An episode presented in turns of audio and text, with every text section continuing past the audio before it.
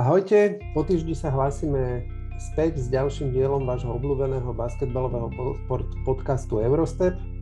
Ja som Tomáš a ako vždy so mnou je tu Peťo. Vítaj Peťo. Tomáš, zdravím poslucháčov.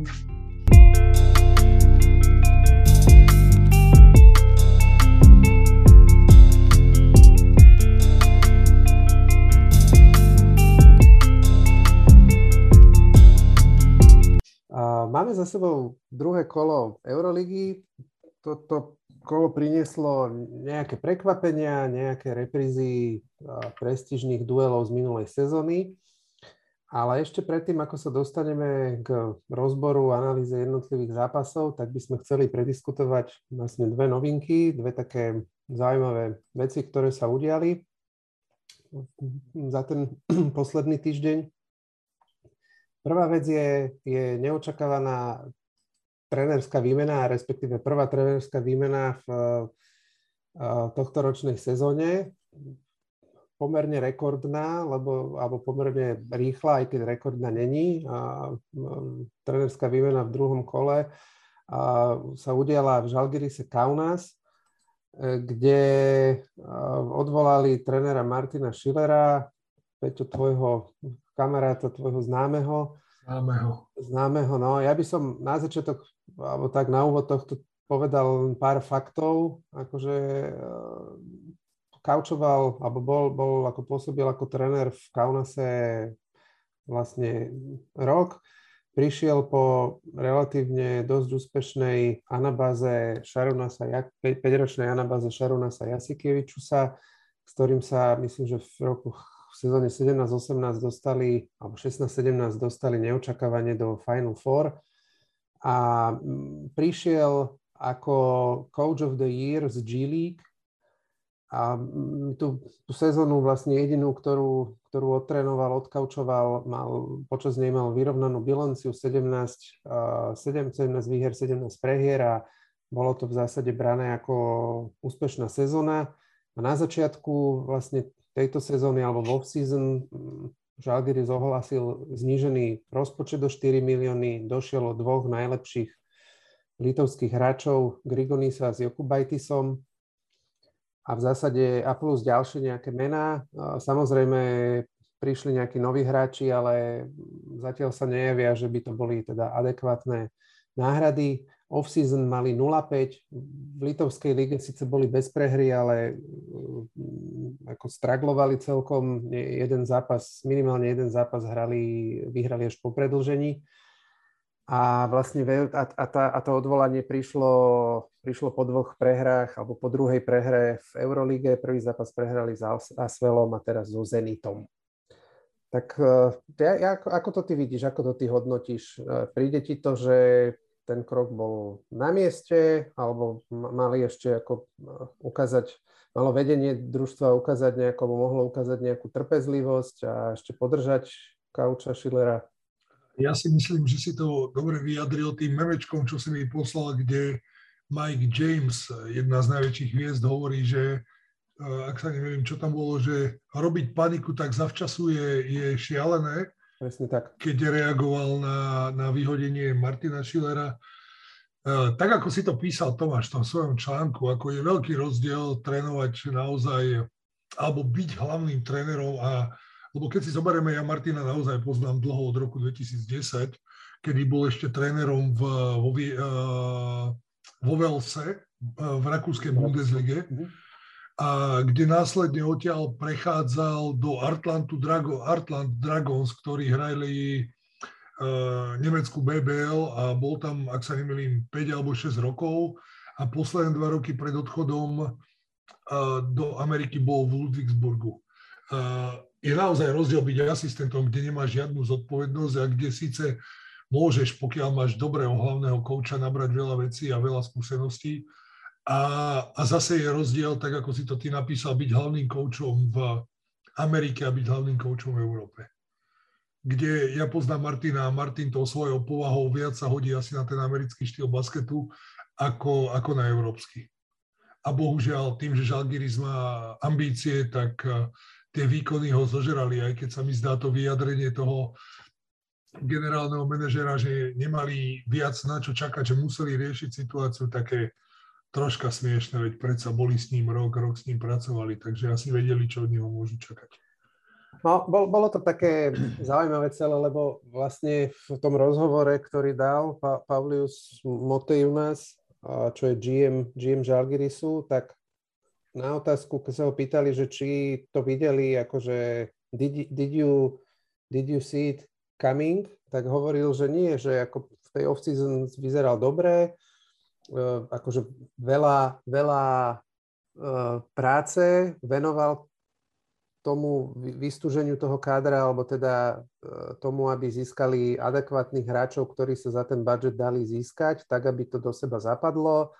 Urobil veľa roboty, ale a, a potom teda sa zároveň o pár riadkov nižšie vyjadril, že že eh, bere tento eh, pokus alebo tento projekt toho prepojenia keby G League slash NBA s Euroligou v tomto ich prípade ako fail, ako, ako proste ako nevydarený. Hej? A, a mne to príde, akože ja chápem, že uh, tých 5 zápasov v preseason uh, stalo si za prd a a teraz začali dvoma prehrami, ale ako tie prehry neboli nejak akože v nejakých ako závažných rozdieloch a neboli to ani s týmami, kde by mali vyhrať, hej, ten Asvel možno, ale ten Asvel ako po dvoch kolách má v kolónke prehier nulu a zatiaľ vyzerá, že hrá veľmi fajn, takže aj keď sme ho myslím teda ani jeden nevideli hrať zatiaľ, ale mne to prišlo také nejaké uponáhlané. Na druhej strane treba povedať, že že, že ako v konečnom dôsledku tú, tú, tú, tú poslednú kartu alebo ten posledný ťah alebo tá zodpovednosť je vždy akože na pleciach alebo v rukách toho GM, hej? takže je to, je to na ňom. Hej? A ukáže sa, že či to rozhodnutie až, až neskôr alebo až na konci sezóny sa ukáže, že či teda to rozhodnutie bolo správne alebo nie. No. Ono, keď si zoberieš samo o sebe, 4 milióny je naozaj veľa, ako o tom sa nebáme. Keď teraz som si narýchlo otvoril Euroleague Teams Budgets, tak Žalgiri spadol, ak sa teda, ak sú to naozaj 4 milióny, zo 16 na 12, čiže padol si z 10. miesta na 15. 4 milióny, pamätám si, keď bol naposledy Partizan Belehrad vo Final Four, to bolo okolo roku 2010-12, ak sa nemýlim, tak nejak, nepamätám si to presne, a tam sa hovorilo, že oni to uhrali z 3,5 miliónu. Mm. Lebo tá, to bola tá silná zostava okolo Duška Vujoševiča a hráči, ktorí potom e, v podstate skoro všetci odišli do NBA, alebo väčšina. Takže tam až nebol taký potrebný ten budget, ako je tu, ale keď si zoberieš 4 milióny, je naozaj veľa peniazí. No a bolo to, bolo to v, nižšie, oni mali nejakých ja neviem, oni padli pod 10 miliónov až. Lebo teraz viem, že, že majú o, sa im podarilo navýšiť aj vďaka nejakému úveru, ktorý budú splácať neviem koľko dlho, tak sa im podarilo navýšiť na nejakých, ja neviem, 10 alebo 11 miliónov. Takže oni boli niekde okolo 6 sedmičky. A keď si zobere, že, že vlastne im dvaja najlepší hráči vypadli, s tým, že vlastne, to, to si aj ty hovoril, sme to čítali alebo počuli niekde v podcaste, že zámer vlastne Žalgirisu bol pred sezónou udržať uh, Joku Bajtisa a na ňom stávať a udržať ho tým, že mu dajú extra minúty a to im nevyšlo a oni neboli schopní ako to doplniť akože vhodnými uh, hráčmi alebo vhodnou náhradou, lebo zobrali ako starých chlapov, jak je Strelník, z ktorých ako vďaka Bohu za ňo, ktorý Eh, dáva akože cez 15 bodov a drží ten mančat. A zobrali Kuzminskasa a, a, a majú Mudieja, ktorý akože je hob alebo trop, hej? A zatiaľ skôr vyzerá ako trop, ako hob. Takže uh, uvidíme. No. Otázka je naozaj, čo od toho očakávali a ako, OK, odohrali 5 zápasov dokopy, ak sa nemýlim, aj z... No, 5 z... zápasov preseason, 2 v Eurolige, 2 v Eurolige a a asi 4, 3 alebo 4 v tomto, v, v lokálnej lige. Takže... Okay, je to ich rozhodnutie, to no môžeš to akceptovať, je to nepochopiteľné, lebo zase na druhej strane asistent uh, Stefan Graseger, ktorý tam nastúpil v podstate teraz v polovici augusta, tak uh, po dvoch mesiacoch si bez hlavného trénera a s otázkou, čo bude ďalej. Hej, výborné, no. No, a, no ja len k tomu, čo si ty spomínal, že ja, ja som k tomu napísal článok, ktorý vyšiel na Basket.sk a, a kde záver bol v zásade asi ten, že, že je na základe nejakých, že sú nejaké akože kultúrne, v úvodzovkách kultúrne e, rozdiely medzi basketbalom, ktorý sa hrá v Amerike a basketbalom, ktorý sa hrá v Európe a s tým mhm. sú spojené aj keby prístupy trénerov. Hej? Čiže tí, tí, tí zámorskí tréneri alebo tréneri, ktorí majú nejaký zámorský background, lebo hej, Martin Schiller je Rakúšan, ktorý dlhodobo pôsobil v Nemecku, tak ten uh, t- tak uh, tiež akože pôsobil v, G-League a má skôr taký ten prístup presne asi ako Igor Kokoškov, ktorému tiež bolo vytýkané, že v určitých eh, možno rozhodujúcich situáciách bol málo dôrazný. Hej. A akože oni eh, ako vo Feneri veľmi pozitívne hodnotili to jeho pôsobenie s tým, že priniesol veľa inovatívneho, ale na druhej strane ako hm, práve toto. Hej. No, takže, takže tak. Po slovensky bol meký bol Makky. No a len aby sme e, povedali všetko k tomuto, že namiesto Martina Schillera prichádza Jures Dovc, 54-ročný, myslím, že chorvátsky trenér, ak sa nemilím, ktorý má... Slovinec. Slovinec, tak pardon, mm. ospravedlňujem sa. A, e, ktorý má skúsenosti z Euroligy, naposledy tam síce kaučoval 2010, a, a, a te, potom kaučoval teraz posledné, posledné sezóny kaučoval v Eurokape. Myslím, že Nanter a predtým mal Olympiu Lublaň a predtým Cedevitu. Áno, áno, áno. Takže tak, no tak uvidíme. No, ako, mm, jak sme sa my o tom bavili o, offline, tak nemáme od neho nejaké extra veľké očakávania, ale na druhej strane tento krok môže viesť k tomu, že to ten tým nakopne, hej, že si povedia, že dobre, tak teraz sa to nechytilo nás, ale tak poďme akože ukázať, že nie sme úplní sráči a, a, a niečo zo seba. To. Ja som čítal teraz prvý rozhovor so Zdovcom a on hovoril, že, že videl na, ako bol tam deň aj s cestou a že videl, a dva zápasy možno videl, aby som mu neškodil, ne, jeden nemohol vidieť viac vlastne, tak e, že videl na hráčoch, že sú niektorí, že nie, sú nie, nie úplne akože šťastní a spokojní tam s tou rolou, ktorý ma, ktorú majú, takže uvidíme. No, to. No, však... Ja neviem, ja mám na neho svoj názor, ten si nechám pre seba, ale výborný hráč, ale ako tréner moc toho nedosiahol. A tiež sa nedalo moc pozerať na tú jeho hru, ale OK, nie som tu od toho, aby som to kritizoval. Sú to, je, je to podľa mňa rovnaká situácia, ako malo Federbach, čiže uh, v tomto trhu trénerskom, ktorý je momentálne uh, preplnený a tí tréneri majú zmluvy, zoberieš to čo, to, čo je voľné a moc tam na výberu o takomto čase nie je. Takže asi aj, asi aj to bolo, malo vplyv na to, že Jures Dovc je tréner Žalgiris. Súhlas, súhlas. Dobre, druhá vec, druhá taká novinka, ktorú sme chceli prebrať je, alebo ktorú sme chceli spomenúť, je mm, najnovšia posila CSK. Po zranení Nikolo, Nikolu Milutinova CSK nelenilo a podarilo sa im priviesť a vystúžiť podkošový priestor Kennethom Feridom, ktorý je dlhoročný NBA hráč, eh, odohral skoro 500 zápasov s priemerom skoro 11,5 bodu a 7,7 doskoku. Hrával za Denver, Houston a Brooklyn. Je to aj zlatý medailista z World Cupu z 2014. Posledné sezóny hral v Číne a teraz vlastne začal sezónu v Portoriku, odkiaľ ho CSK vykúpilo. A tak mne to príde taký, akože, e, že mi to nepríde úplne, že náhrada typologicky za toho Milutinova, lebo Milutinov má nejakých 2.13, 2.15, tak nejak. A Kenneth Ferid má 2.3. Príde mi, že, je, e, že ten Milutinov mal byť využívaný ako taká vysoká väža na to, aby bol do nejakej kombinácie v útoku, kdežto ten Kenneth Ferid mi príde skôr, že je taký špecialista defenzívny a, a skôr na, na doskoky. A tak ako si povedal, Milutinov mal byť prvý pivot. Bohužiaľ, stalo sa to, čo sa stalo, obnovené zranenie. Kenneth Ferrit, pamätám si z tej jednej výbornej sezóny, ktorú mal v Denveri.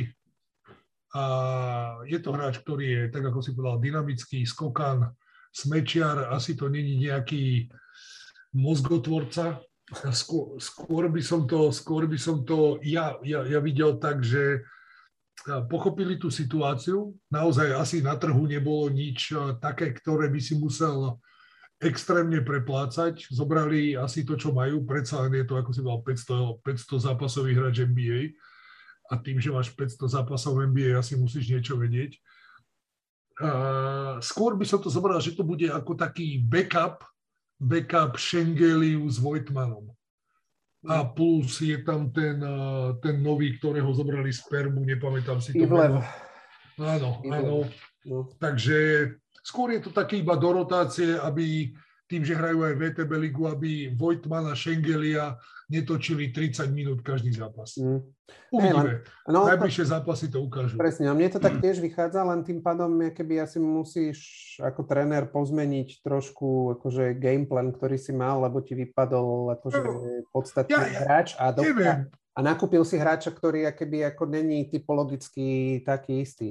Tomáš, ani moc nie. Keď si zoberieš, že dajme tomu, že môže ísť Ivlev na pár minút miesto Vojtmana a Kenneth Ferid miesto Tordike okay. Schengeliu, tak v podstate nemusíš meniť ani. A plus naviac tam máš Bolomboja, ktorý ešte môže túto zahrať. Hej.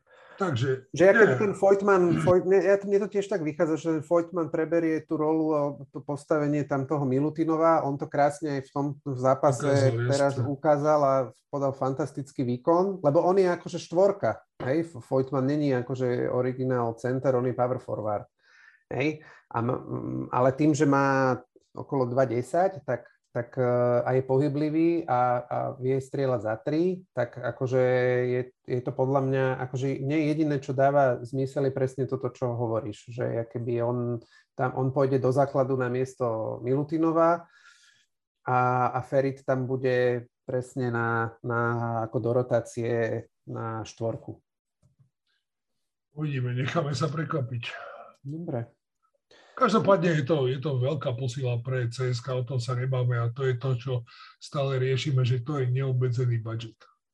Áno, presne tak. No. To, to by ma zaujímalo, že čo, to, čo stál, lebo oni ho vlastne museli vykúpiť zo zmluvy a museli niečo zaplatiť ešte, takže zaujímavé. No, ale je to presne to, čo, čo hovoríme, že CSK si môže dovoliť akože v zásade, čo chce. Dobre, tak poďme plynule na ten zápas asi. Bude to najjednoduchšie a najrozumnejšie. Dobre, poďme rovno na zápas, takže v rámci tohto druhého kola, na rozdiel od prvého, po, zvíťazili, kedy v prvom kole zvíťazili až na jednu výnimku domáce týmy, tak, tak v druhom kole to bolo práve naopak, tam iba dvakrát e, zvíťazili do, domáce týmy, zvyšok si ulúpili pre seba hostia. A my si zober, preberieme teraz nejaké 3-4 zápasy, ktoré sme, ktoré sme videli a ktoré nás ako najviac zaujali. A, a tak, jak si už ako avizoval, tak uh, začneme asi najočakávanejším duelom tohto kola, čo bolo Anadolu FSC SKA. Je to vlastne, alebo bola to vlastne repríza minulo, minuloročného semifinále, v ktorom FS vyhral o 3 body. A zároveň je to aj súboj posledných dvoch výťazov Euroligy. Tak Peťo, ty, jak, si, jak si to ty videl, jak sa ti ten zápas pozdával? Čo si tam videl, čo si tam nevidel? E, najskôr páčilo sa mi aj to, ako odovzdali na, na začiatku zápasu cenu pre Coach of the Year pre Ergina Atamana.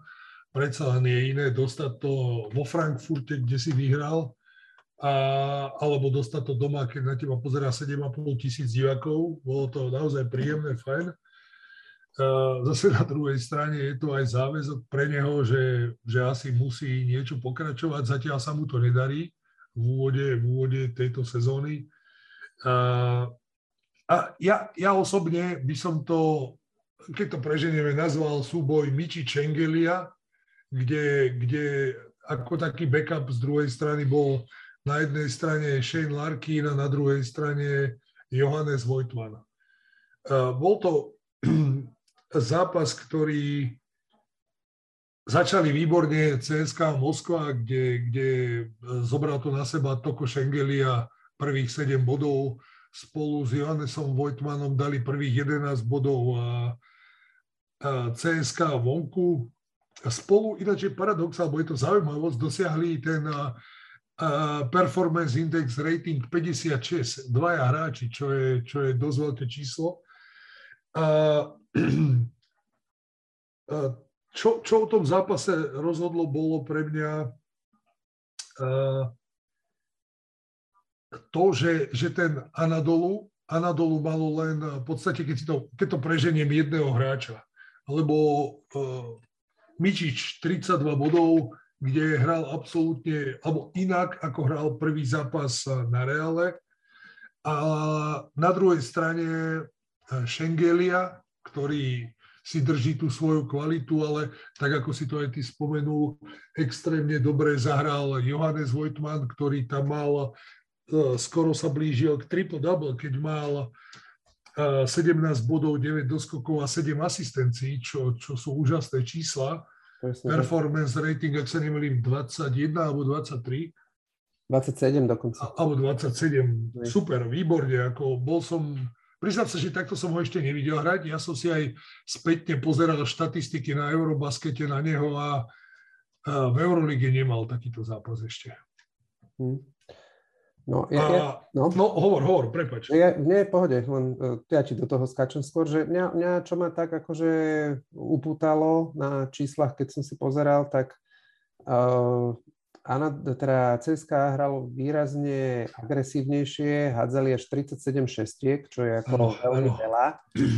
A, a ďalšia vec, že, že, dos, že uh, podali veľmi tímový výkon, mali až 21 asistencií, čo tiež nie je úplne akože nízke číslo. Keď k tomu priráta 4, skoro 45% za 3, tak uh, ťažko sa bude vyhrávať ten zápas a na druhej strane tam bola situácia, kedy Mičič dosiahol, tam mal rýchlo tri fauly a posadili ho na lavičku.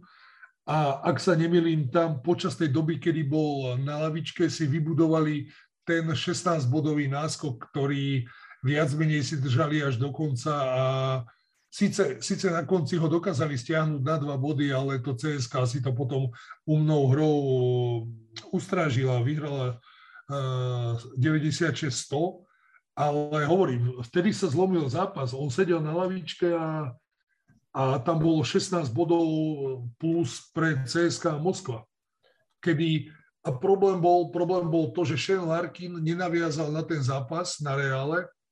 Dal, ak sa nemýlim, 12 bodov mal síce 7 asistencií, ale mal 7-0 trojky a vieš, to, to ti pri takomto hráčovi chýba. No, to, to len, sú veľké čísla. To, to len potvrdzuje to, čo si spomínal už skôr, že, že to bol keby zo strany, zo strany Anadolu to bol zápas jedného hráča, hej, že na, na 10 bodov sa okrem Miciča dostal ešte Larkin s 12, ale... A Moerman. Moerman, hej, presne, čiže ten ešte mal ako tak, ale ten zvyšok to bolo ako slabé. Ono, ono zase na druhej strane treba povedať, že hral výborne ten Mičiš. On prenikal, on strieľal ťažké strely, mal 64% trojky. To pri 7 trojkách to je úžasné číslo. Ale zasa na druhej strane z tej pozície, čo sa od neho očakáva, mal dve asistencie. Presne tak, no. no. Takže no, hovorím, Každopádne to bolo akože krásne ofenzívne divadlo, hej, dalo sa na to pozerať, bolo to ne, ne, na Eurolígu alebo európsky basketbal netypicky vysoké skore, 96-100. A ja, čo som si všimol ešte na hre uh, Efezu, bolo súhra s pivotom, že keď začínali s mladým Petruševom, ktorý v prvom zápase dal 17 bodov, vynikajúci výkon vlastne na prvý zápas v Eurolige, jednak s Efezom a jednak vo všeobecnosti pre ňoho. Ale keď e, sa prestriedal s Tiborom Plajsom, tak tam tá chémia, bolo vidno, že tam tá chémia medzi Plajsom a zvyškom týmu je výrazne iná, výrazne lepšia, jak s Petruševom, čo je teda na druhej strane logické, pretože Plajs s nimi hráva 3-4 roky. Hej. Takže uh, myslím si, že keď sa podarí ako Petruševovi preniknúť do toho útočného systému alebo zvyknúť si na ňo ešte lepšie, alebo si na ňo zvyknúť, tak uh, môže, byť, môže to byť uh, veľmi uh, zaujímavá posila a môže aj, aj celý výkon toho týmu môže výrazne rásť. Paradoxe, pamätáš si, keď sme hovorili, že ako zareaguje FS na prvé štyri zápasy, ktoré má vonku? No. Že, že, tá, že tá sezóna sa pre neho môže vyvíjať aj tak, aj tak, či zvládne tie prvé 4 sezóny, lebo on mal... 4 zápasy. 4 zápasy, pardon. On mal uh, ťažké, ťažké rozlosovanie a keď si zoberieš, uh, dnes hrá, teraz hrá na Asveli, kde len rýchlo preklikneme, uh, uh, vyhráva 23-37 uh-huh. po polčase a potom má hneď nasledujúci zápas a hrá v Milane. No. Čiže on hral proti trom eh, zo štyroch uh, účastníkov Final Four minuloročného, takže... No, to je, to je, tam smeruje, tam, ako, tam som chcel nasmerovať otázku na, na teba, že čo si myslíš, že, že aký môže mať tento štart vplyv na, na ďalšie výkony vlastne FSU a na prípadné umiestnenie. Viem, že je to dosť skoro. Na druhej strane, teraz som pozeral e, výsledky tureckej ligy a hrali s Pinarom Karšiaka a, a vyhrali vlastne iba akože brutálnymi defenzívnymi zákrokmi v poslednom útoku a jednak e, Shane Larkin a Dunston Čapicou, ináč by asi boli prehrali. Otázka je, otázka je, aká tam bola minúta, vieš, tých hráčov. To, to ťažko, ťažko to hovoriť a ťažko to porovnávať. No, ale... Len, len vieš, že t- tak nech teraz vyhrajú, potom ich čaká rozbehnuté Milano, ktoré je tiež veľmi silne defenzívne. Um... No, po, počkaj, otvoril som to. Bo, bu, Bubua 36, Micic 42 minút, Moerman 28, Plajs 25, Dunston 23, takže a Shane Larkin 16, takže... Okay, tak ich prestriedal trošku. Ja no, tam trošku. I, i, chýbal im chýbal im v tom po, poslednom Euroligu, v tomto Euroligovom zápase im chýbal Kruno Simon, ten bol zranený. Ten Áno, videl som, že sedel na lavičke, videl som. No, takže to... A tak to je šport profesionálny. Ako každopádne si sa pýtal na to, aj minule si to spomínal, začali horšie aj minulú sezónu. Otázka je, že to sa tak nad tým zamýšľame, keď pozerám tie štatistiky Dunston, keď si zoberieš Dunston 12 minút a, a mm, počkaj, rýchlo si to nájdem, Dunston 12 minút a Singleton 13 minút. Vieš, a to sú hráči, ktorí boli vždy lídrami a ťahali to.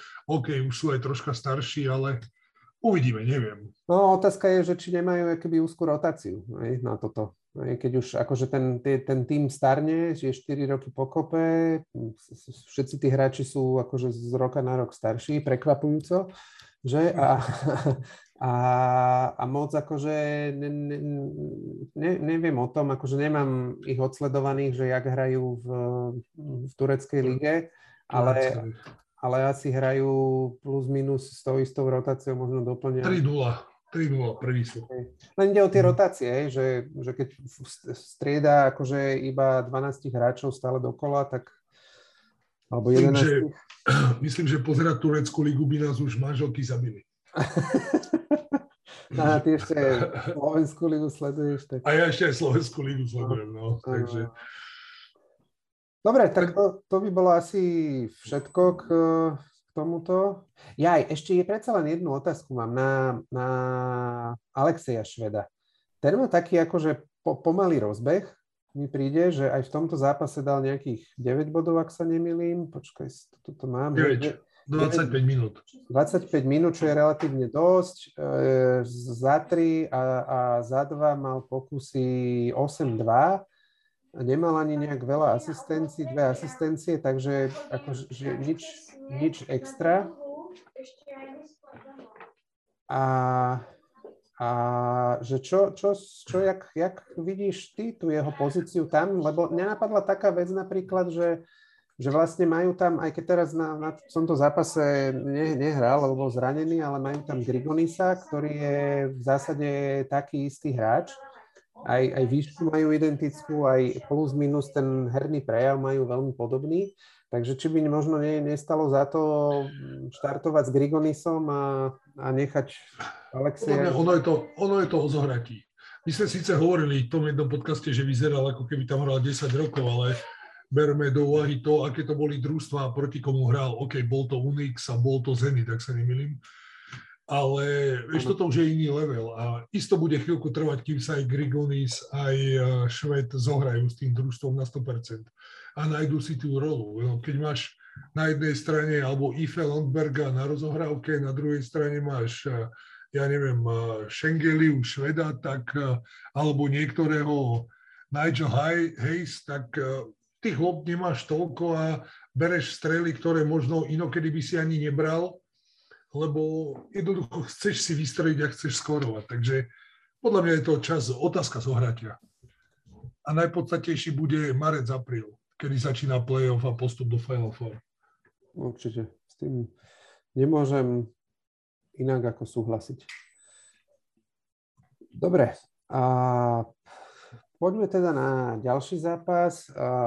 Ja som si pozrel Olympiakos Real Jednak preto, že nevidel som vlastne ani jeden ten tým v tom prvom zápase, v prvom kole hrať a plus o Olympiako sa išli celkom dobre chýry. Oni v tom prvom kole roz, rozbili Baskony o 25 bodov. A Real, Real vlastne zatiaľ, ako pred týmto zápasom v tejto sezóne neprehral v, žiadnom, v žiadnej zo súťaží, ktoré, ktoré hral. V Superkopu vyhral v ACB, mal 4-0, aj prvý zápas v, v Eurolige zvíťazil. No, e, prvá štvrtina bola taká veľmi rozpačitá, skončila 13-10 pre, pre Olympiakos, strašne, strašne slabá strelecká úspešnosť na, na oboch stranách.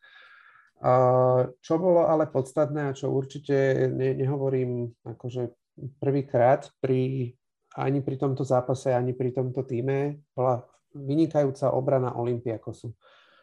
A celý zápas uh, drtili uh, v tej obrane, boli, uh, vytvárali extrémny tlak hlavne na perimetri, ale celých 40 minút. Ako vydržali celých 40 minút, to aj na, na konci, uh, keď sa vyjadrovali tréneri uh, k tomu zápasu, tak e, Bardzokas e, hovoril, že ten dôvod, prečo zvíťazili, je podľa neho to, že si boli schopní udržať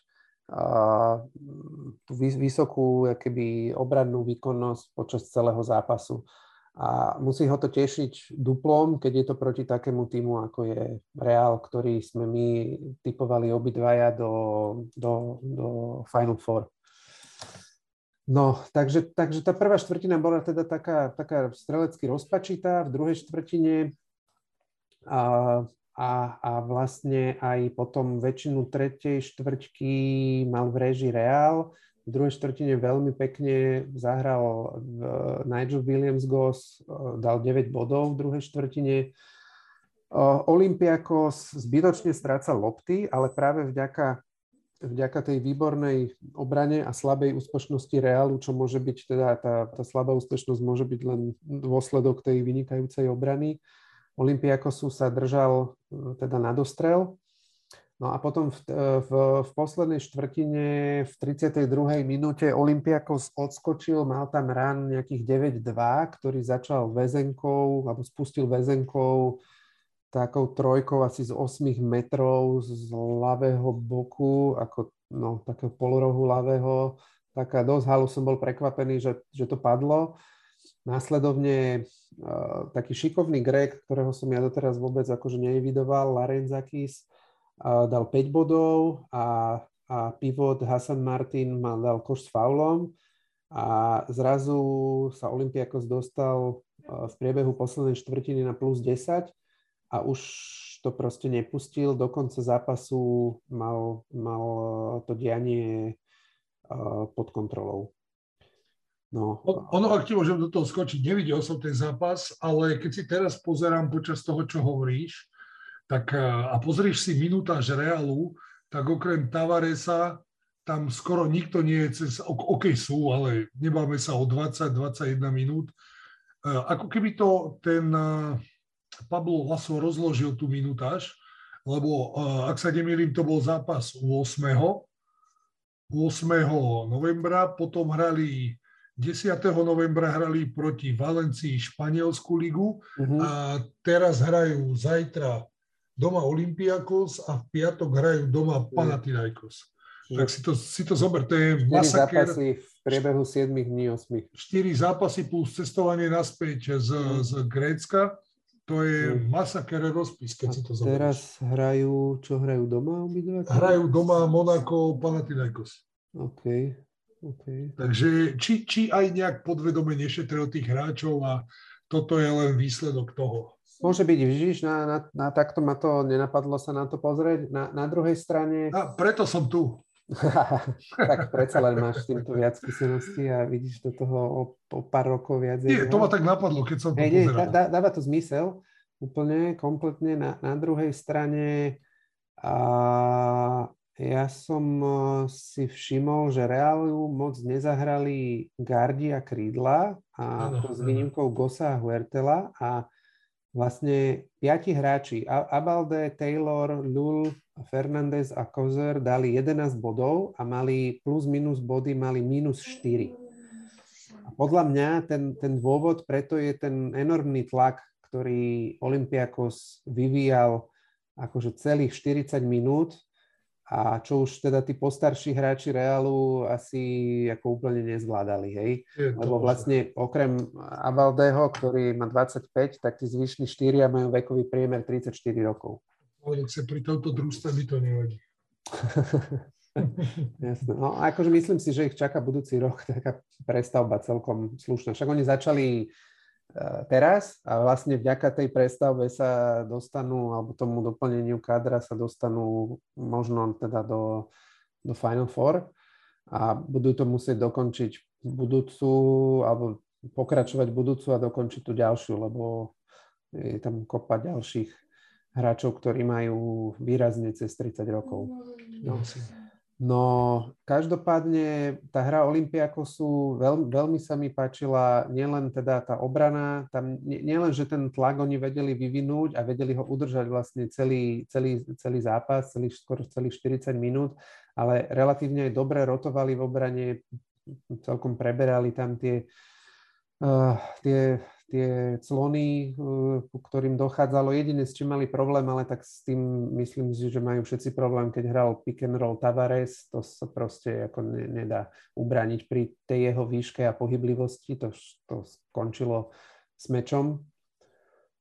A Pekne hrajú aj v útoku, e, tlačia sa do protiútoku, hrajú brutálne rýchlo. Keď sa dá, tak zahrajú protiútok, bežia akože všetci, ak sa dá, tak aj piati, keď tam nehrali s Mustafom Folom, no ten predsa s tými 200, neviem, 17 cm sa mu horšie beží do protiútoku, ale keď tam bol Hasan Martin, že hrať v tej nižšej zostave, tak, tak to tlačili všetci, všetci piati sa tlačili do protiútoku aj v podstupnom útoku to dávali pekne z ruky, pe- pekne akože si vedeli vyťukať tú obranu až tak, že, že ostal niekto sám v rohu, ne, nezištne hrali, dá, po, posúvali si tú loptu, takže ve, veľmi pekne a, a páčilo, páčilo sa mi aj ako fungovali ako tým, že trebárs, keď niekto ako, neviem, po nejakom strete padol na zem, bola prerušená hra, tak k nemu bežali hneď ako všetci zvyšní štyria a pomáhali mu na nohy. Keď bol timeout, tak všetci bežali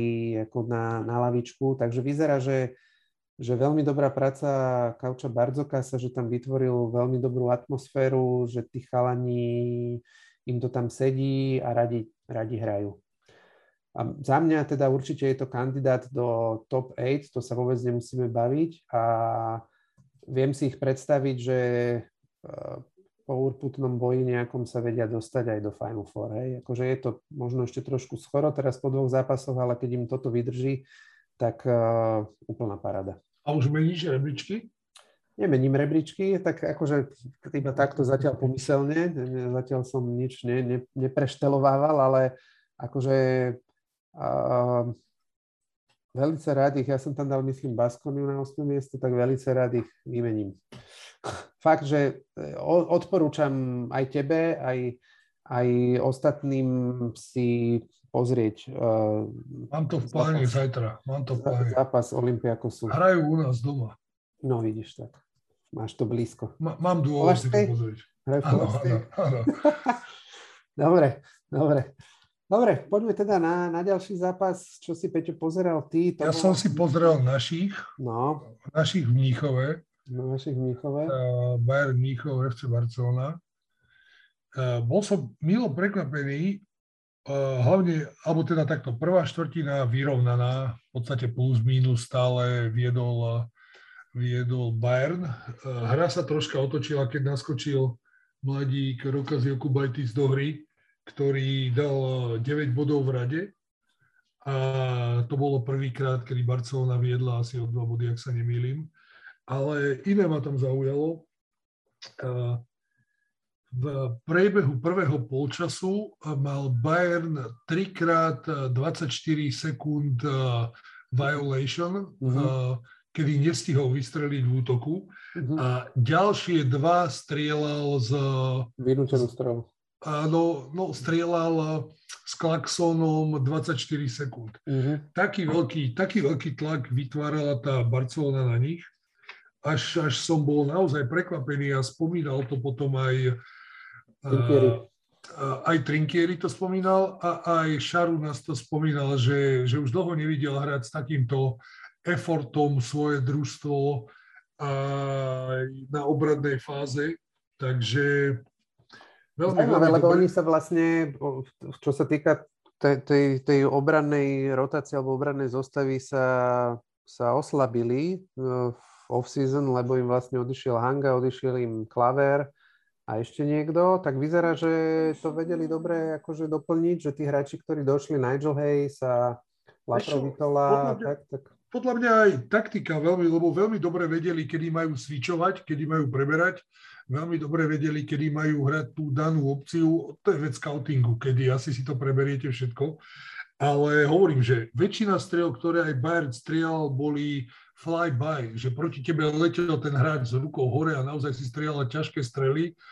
A paradoxne im padali, mm-hmm. ale no a, a najzaražujúce sa na to bolo, uh, oni 18 minút viac menej viedol ten Bayern a posledné dve minúty prehral, ak sa nemýlim, o 10 bodov Mm-hmm. A, a tam sa to zlomilo. Potom Barcelona natiahla ten náskok až na 20 bodov a viac menej si to, po zápase. Si to držala bolo po zápase presne tak. A s tým, že mala obrovské, Barcelona mala 66% strelbu, 50% za dva. To sú také čísla... 50% za tri.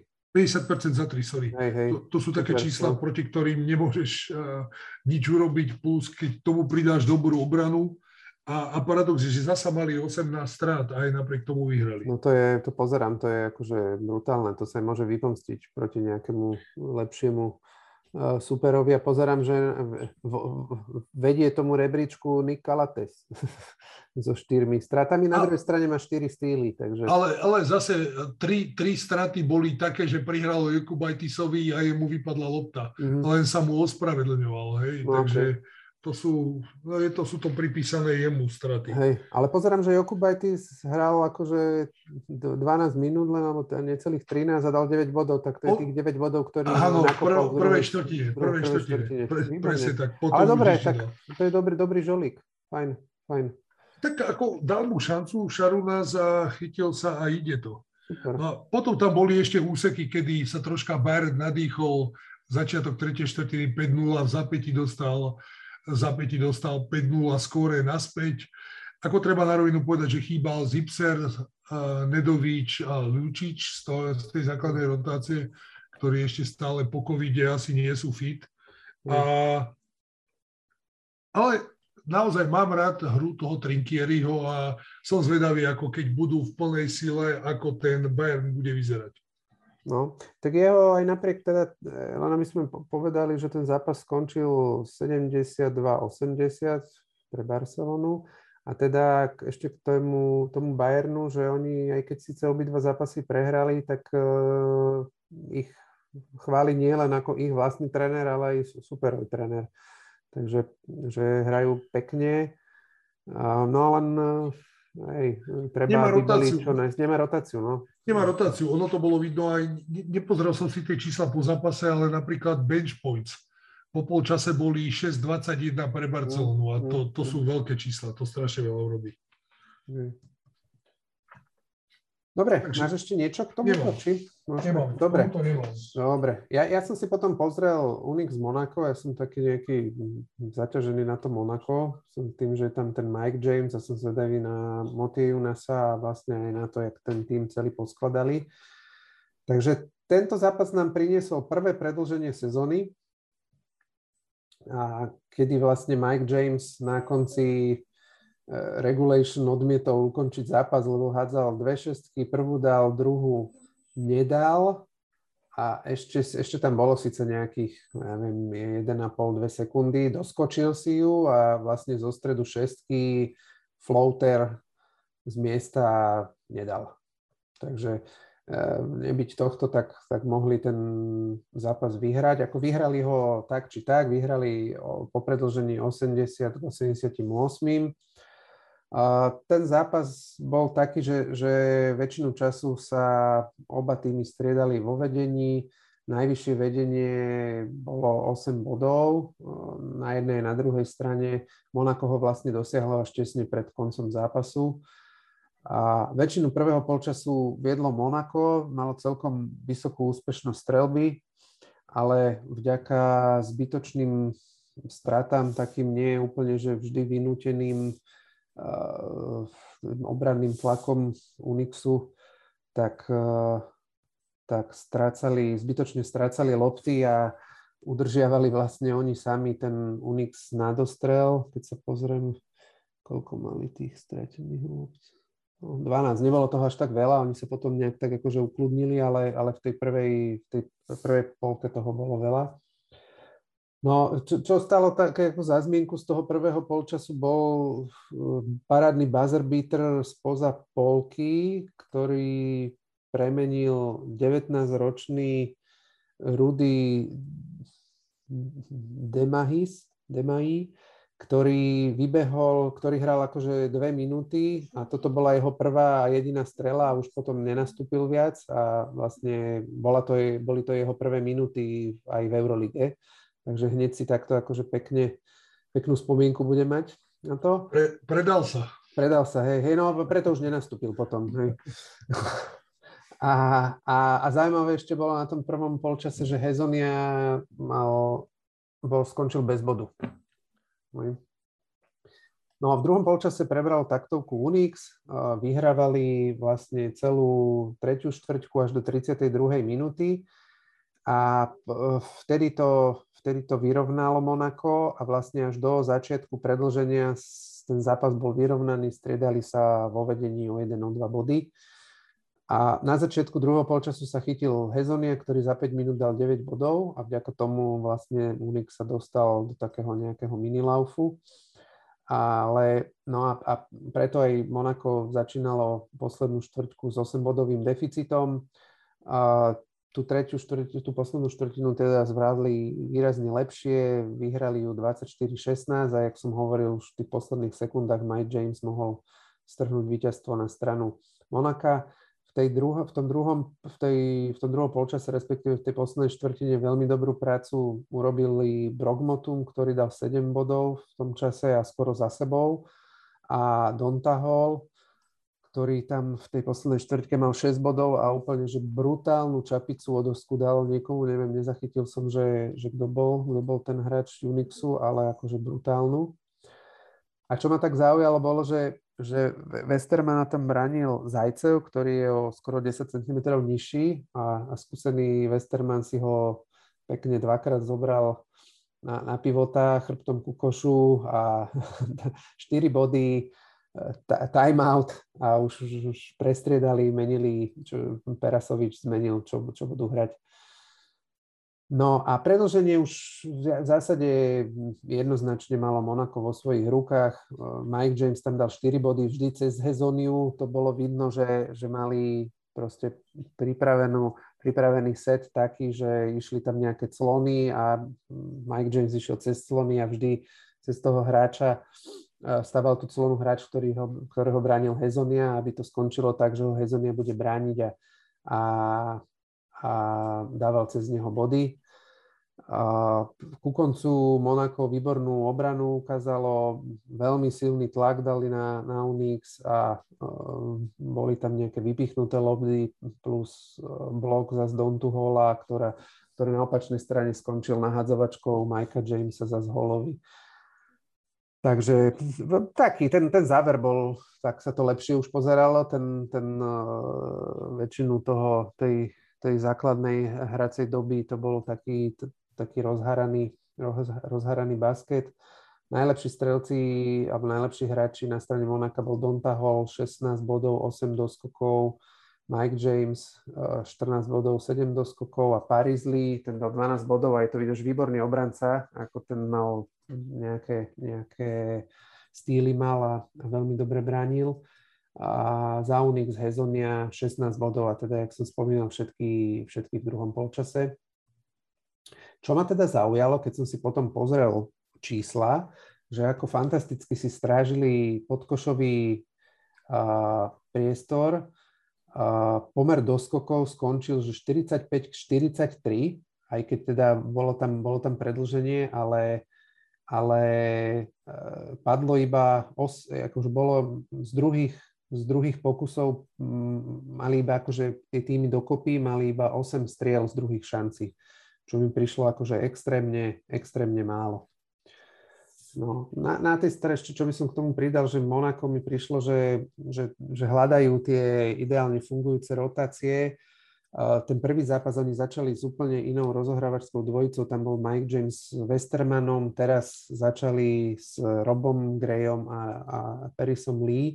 Mne osobne sa viac páčil, páčil začiatok toho, toho predchádzajúceho zápasu, tam mi to prišlo, že ten Westerman s Jamesom si lepšie rozumejú a lepšie vedia zapojiť aj treba z pivotov, lebo mi príde, že ten, ten Doantas Motiunas príde taký nevyužitý, že ten je v zásade taký plus min, čo sa týka, že vie tvoriť tú hru z pozície toho centra a dosť tam bol tento zápas taký nevyužitý. Takže uvidíme. No. Dobre. Ja tomu čo dodať, nepozeral som to, takže... Jasné. Dobre, ďalšie zápasy, ktoré sa hrali toto kolo, uh, boli, to poviem, si to nájdem, Žalgiris Kaunas a hral so Zenitom, prehral 64-70, a Panathinaikos Ateny a, a Fenerbahče to skončilo 91-87. Pri tomto zápase sa môžeme pristaviť len pri, pri úplnom, úplnom závere kde v zásade Fenerbahče nám ukázalo, ako sa dá prehrať, prehrať zápas za posledných 40, posledných 40 sekúnd, a kedy jednak Fener tam mal taký dosť ne, nezmyselný útok, ale rozhodcovia odpískali Feneru dva, dva nešportové fauly, a na druhej strane si strelci Panathinaikosu zachovali pevné nervy a, a premenili vlastne všetkých 9 trestných hodov, ktorí v týchto posledných 40 sekundách hádzali. Peťo, ty si to, videl si to nakoniec, ten záver? Pozrel som si to. Čo, čo dva, na to hovoríš? Dvakrát som si to, ako treba na to povedať, že ja som si pozrel, čakal som aj na vyjadrenie uh, Bože. Đorđeviča? Đorđeviča a povedal sám o vyjadrení, že musí si to sám pozrieť, aby sa vedel vyjadriť, ale že takéto veci sa nerobia a že niektorí ľudia by si mali, jak to povedalo, uvedomiť alebo vstúpiť do svedomia. Skrátka, ale podľa mňa tie fauly boli. Veď to, OK, možno tomu ten Nemania... Uh, Nemania ne, ne, no, Nemanja Nedovič. Nemanja Nedovič uh, pridal troška, ale to bol nezmyselný no, faul. No ten druhý bol, ten, čo urobil A, a takisto, takisto Ale ten aj... prvý, vieš čo, to, ja, ja som práve v zápase... Podáš, tam je, tam je jasné pravidlo. Pokiaľ nemáš snahu hrať loptu, tak je to nešportová chyba. Dobre, verem, áno. A na druhej strane pre, veľmi podobný faul bol v zápase Olympiakosu s Realom, kedy Slukas dobiehal Nigela Gosak po tom, jak stratil loptu a len ho proste ne, nešiel vôbec ako rukami do lopty, ale telom ho proste akože vytláčal v behu a zapískali obyčajný faul, takže je to keby ako nekonzistentné, no, ale sú to, ako ja si myslím, že si to Fener prehral sám, hej, lebo boli to akože, na to, akí sú to skúsení borci, ten faul jeden urobil Gudurič, ktorý je akože mladší hráč, ale skúsený a druhý je Booker, ktorý má proste x rokov odohraných v Eurolige a sú to ne, nezmyselné fauly. Hej. Na druhej strane mali útok, ktorý zakončovali tak, že zo, z, z vrchu akože e, dával loptu pod kôž Nando de Colo e, tomuto Veseláčovi a samozrejme, že tam bol turnover, stratená lopta a na druhej strane protiútok. Jednu, keby jednu z týchto troch vecí zahrali proste ináč, tak ten zápas som presvedčený, že vyhrajú. A najvyšší čas zmeniť družstvo. to, ktorému fandím. No, pridávam, pridávam k Feneru, pridávam Olympiakos, pokiaľ budú takto hrať, lebo hrajú fakt akože úžasne. Dobre, pre, prejdeme si ešte tie zvyšné zápasy. Maccabi Tel Aviv prehral doma, to bol jeden z tých dvoch zápasov, kedy prehralo domáce družstvo. Uh, prehralo s prekvapujúco s Crvenou zväzdou 63-75, celkom výrazne, pre mňa veľmi prekvapujúci výsledok. Potom uh, máme Albu Berlin proti Asvelu, Alba prehrala 67-71 a posledný zápas, ktorý sme ešte nespomínali, bola Baskonia a proti Milánu a tam vyhral favorit celkom jednoznačne 64-78. Dobre, poďme si teraz povedať hráča kola. Peťo, poď ty Za mňa Šengelia. Za mňa Šengelia. Tordike Šengelia. Uh-huh, výborne. Za mňa uh, Vojtman.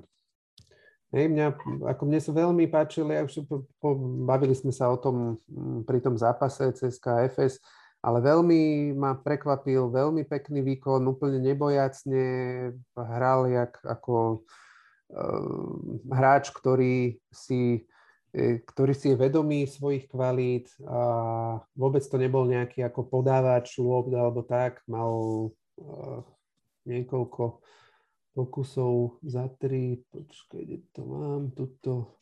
7-3, ak sa nemýlim. 7-3, takže ako 7 pokusov nevystrelí hráč, ktorý si neverí, ktorý by si neveril. Takže, takže ten výkon blížiaci sa, blížiaci sa triple-double, 7, ešte raz to zopakujem, 17 bodov, 9 doskokov, 7 asistencií, bol úžasný a aj vo svetle toho, že vlastne v novodobej histórii som si to pozeral, v novodobej histórii Euroligy od roku, od sezóny 2000, 2001 bol iba trikrát dosiahnutý triple-double. Takže, takže super, není to ľahká vec to dosiahnuť. Dobre, prejdeme teraz na, na zápasy najbližšieho kola, respektíve dvoch, lebo tento týždeň nás čaká dvojitá dávka Euroligy. Máme prvý zo siedmých dvojkolových týždňov. Hrá sa, prvé kolo sa vlastne začalo hrať dnes, čo je ako v deň nahrávania, čiže útorok a hrá sa útorok, streda a ďalšie kolo sa hrá back to back, sa hrá štvrtok, piatok. Peťo, ktoré, ktoré zápasy si ty, si, si ty vytipoval, že sa ti pozdávajú, že by si si ich pozrel, že by ťa, alebo ťa zaujali? OK, už tým, že to nahrávame útorok, už dnes som pozeral CSK Moskva, ktorá porazila Zenit Petrohrad. Mm, pekne. Zajtra plánujem pozrieť si našich s Olympiakosom. Uh-huh. V stredu som zvedavý, či už Bayern zapojí aj tých hráčov po covide. Uh-huh. Hrajú v Zenite a Zenit tým, že dnes prehral na CSK Moskva, tak to bude zaujímavý zápas a Bayern je bez víťazstva a v piatok si plánujem pozrieť FS v Miláne. Som celkom zvedavý na to Miláno. FS v Miláne, no to bude určite výborný zápas. Ja z toho prvého kola, teda útorok, streda, mne tuto, ja som rozmýšľal, že by som si pozrel uh, Asvel, uh, teda áno, Asvel s Efezom. Chceš vedieť výsledok? uh, povedz. Povedz. Hrajú, hrajú priebežne 37-56 pre FS. Mm, jednoznačne, dobre, tak možno zmením svoj názor. a, a čo ešte, ešte ma tu čosi zaujalo? Uh, možno Real Monaco, aj keď Real som teraz videl. A, alebo prípadne Milano, Maccabi Tel Aviv. A, Máš a potom, najvyšší čas. Hej, hej. A potom určite z, z toho, z toho tá, tá streda zajtra, tam tá Barcelona Olympiakos, to bude určite fantastický To si môžeme pozrieť zápas. spolu a potom to prebrať naraz. Môžeme. Mhm. Dobre, a potom z toho kola, čo sa hrá štvrtok, piatok, tam uh, som pozeral si nepripravený, alebo nerozhodný. Nerozhodný skôr, no. Tak mi to predtým, pred tým nahrávaním mi prišli tie zápasy také nejaké, že si budem vedieť ľahko vybrať, ja som si vedel a teraz... A podľa mňa by si si mal pozrieť Albu s Baskoniou, jednokého so slepým. Áno, to, je, to bude akože úplne najhorší zápas. Uvidím, keď si nepozriem ten Asfel teraz, tak by som si pozrel potom v tom ďalšom kole. Tam hrajú s eh, Maccabi Tel Avivom, to by mohlo byť, to by mohlo byť vyrovnanejší zápas. A aj to Monaco Barcelona môže byť, môže byť zaujímavé. A to sa nebude dať pozerať. Tá hala tmavá, to bude to, no, to, je, to je pravda, ale tak uh, uvidíme. Možno padne, možno deka, na, možno, možno padne deka na vás a, a No, bude to každopádne zaujímavé meranie síl medzi akože relatívne silnou ofenzívou Monaka na čele s, s Mikeom Jamesom a proti ním Barcelona s výbornou defenzívou. Dobre, tak týmto sme vyčerpali, mám za to, že sme vyčerpali všetky témy, ktoré sme chceli dnes prebrať. Ďakujeme, že ste si nás vypočuli a budeme radi za vaše reakcie. Určite si vypočujte aj ďalšie podcasty z dielne druhej lajny. Peťo, e, díky aj tebe a počujeme sa o týždeň pri dvojitej dávke kvalitného euroligového basketbalu. Bože, ja ďakujem a držte sa.